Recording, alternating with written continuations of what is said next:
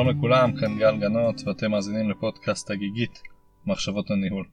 היום אני רוצה לדבר על מה שאני מכנה מרחב הפעולה או חופש הפעולה והכוונה כאן היא מה הלגיטימציה שאני צריך לתת לעובדים שלי מבחינת אחריות אישית ואיזשהו מרווח פעולה שכזה לייצר את התהליכים שהם רוצים לייצר ולהגיע ליעדים שהם רוצים להגיע בלי ההתערבות המאוד אה, קפדנית ומדוקדקת שלי. עכשיו שוחחתי על הנושא הזה בכמה פרקים בעבר אני חושב שהפרק על micro management עסק אה, בדברים די דומים אבל כאן אני רוצה להציג את זה באופן אחר קצת ואני מקווה שזה יחדש.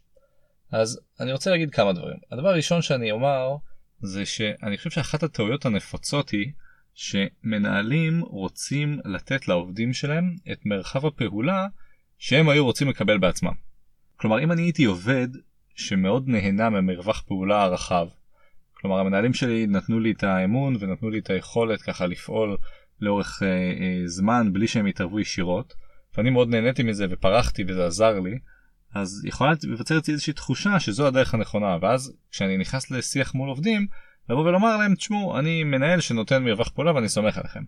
עכשיו חשוב לי לומר כאן ולתת איזושהי אזהרה בעיניי מה שהיה טוב לך כעובד לאו דווקא טוב לכל העובדים האחרים ואני חושב שצריך לעשות איזשהו קורטוב של ספקנות כאן ולפני שנותנים לאנשים מרחב פעולה כי אתה אהבת את זה כעובד לזכור שלא כל העובדים אותו דבר ויכול להיות שספציפית העובד המסוים שלך דווקא זקוק למשהו אחר. אז זה ככה הזרה הראשונה שרציתי לומר שבעיניי היא חשובה בהקשר הפרק הזה אם מישהו ניגש ואומר אני יודע איך אני רוצה לנהל כבר שיהיה פה את האזהרה הזאת שיגיד שיכול להיות ששווה שהוא יעשה משהו אחר כי לא כל האנשים ולא כל העובדים הם כמו הוא כעובד.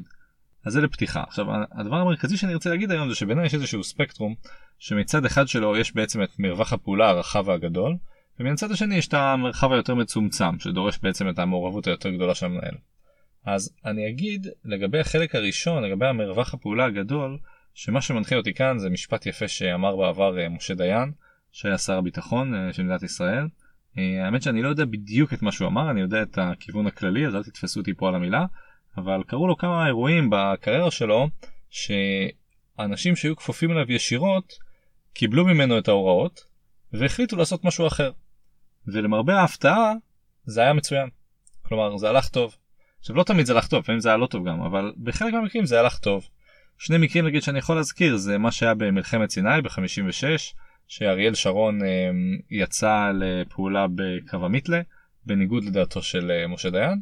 במקרה אחר זה היה במלחמת יום כיפור שממש אה, אותו אריאל שרון החליט לחצות את תעלת סואץ למרות שמשה דיין אמר לו שלא לעשות את זה. עכשיו בשני המקרים לא משנה אם זה היה מוצלח או לא מוצלח בכל מקרה הייתה איזושהי סברה בטח במלחמת יום כיפור שזה היה מהלך מבריק וניצחנו את המצרים בחזית הדרומית בזכות בעצם חוסר ההסכמה של שרון עם מה שאמרו לו.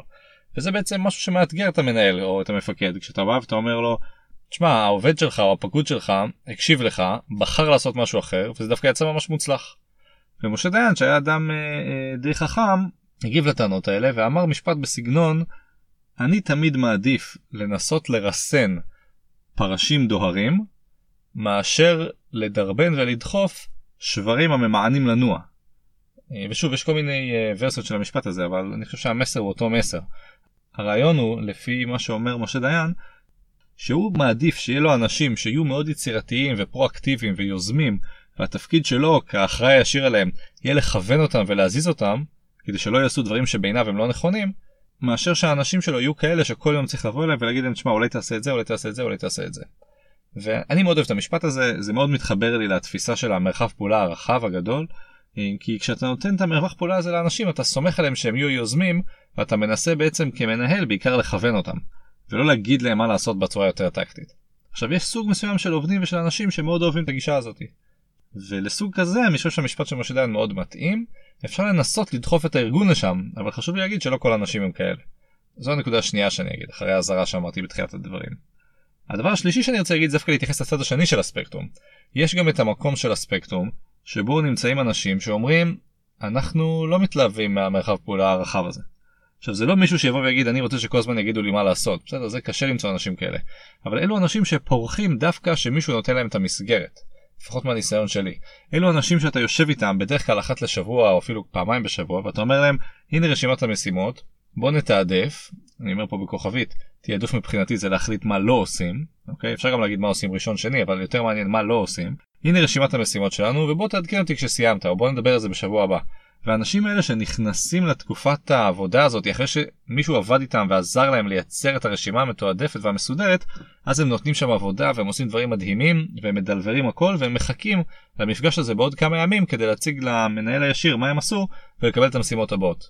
וזה לגיטימי וזה אחלה וזה טוב שיש אנשים כאלה שוואנס מגדירים להם מה צריכים לעשות הם רצים והם עושים את זה.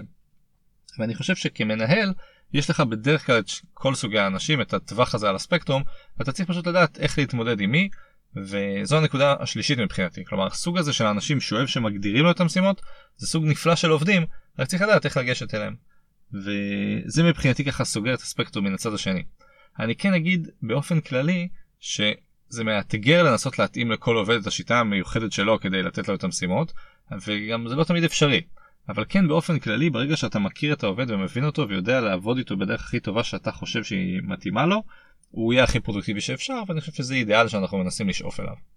אז זה ככה מבחינת המרווח הפעולה, מצד אחד אנשים שאתה יודע שהם טובים ויוזמים ואתה רוצה לתת להם את המקום לעשות את זה, ומצד שני אנשים שאתה צריך להגדיר להם את המסגרת ואפילו לפעמים לתעדף להם את המשימות כדי שיפעלו בצורה הכי טובה. אמרתי את זה בתחילת הדברים גם נתתי את האזהרה הזאת שאומרת של לא לשפוט את העובדים שלך כאילו הם אתה שזה טעות שהרבה מנהלים נופלים בה ולסיכום אני אגיד רק עוד דבר אחרון זה הנקודה האחרונה שלי שאני כן חושב שיש יתרון בהיבט השיטה של מרחב הפעולה הרחב ועובדים שנהנים מרחב הפעולה הרחב הזה בגלל שאלו עובדים שבדרך כלל יכולים להתקדם גם לתפקידים יותר ניהוליים. כי בסוף ככל שאתה עולה בדרג הניהולי אתה כן צריך להיות יותר יוזם ויותר אקטיבי ולאו דווקא יבואו ויגידו לך מה המשימות ואני חושב שברמה הכי אסטרטגית כבר שמדברים על מנכ"לים של חברות למשל אז כמעט אין אף אחד מעליהם. כלומר יש בדרך כלל את המשקיעים ואת הבורד אבל החבר'ה האלו הם לא מכירים בדרך כלל את המשימות הטקטיות ולכן בסוף מרחב הפעולה הזה ככל שאתה עולה בדר... בדרגות ובדרג הוא בא יותר לידי ביטוי ויותר הצורך שלך לייצר את המשימות של עצמך וכן ללכת לפי הדירקטיבה שהנחו מעליך שזה כדברי משה דיין הכיוון הזה של הפרשים הדוהרים. זהו אני מקווה שנהניתם ולמדתם אני יכול להגיד לכם שהמשפט הזה של משה דיין אני מאוד אוהב אותו מחבב אותו ואני מזכיר אותו להרבה מאוד עובדים ואני מקווה שתוכלו גם אתם להיעזר בו. כרגיל כאן אני אגיד גם שאני תמיד נהנה לשמוע תגובות והערות ואתם מוזמנים אה, אה, לכתוב לי והדרך הנוחה לעשות את זה היא דרך האתר הגיגית.co.il מקווה שזה היה רלוונטי ואני מאחל לכולם המשך יום טוב והאזנה נעימה. תודה.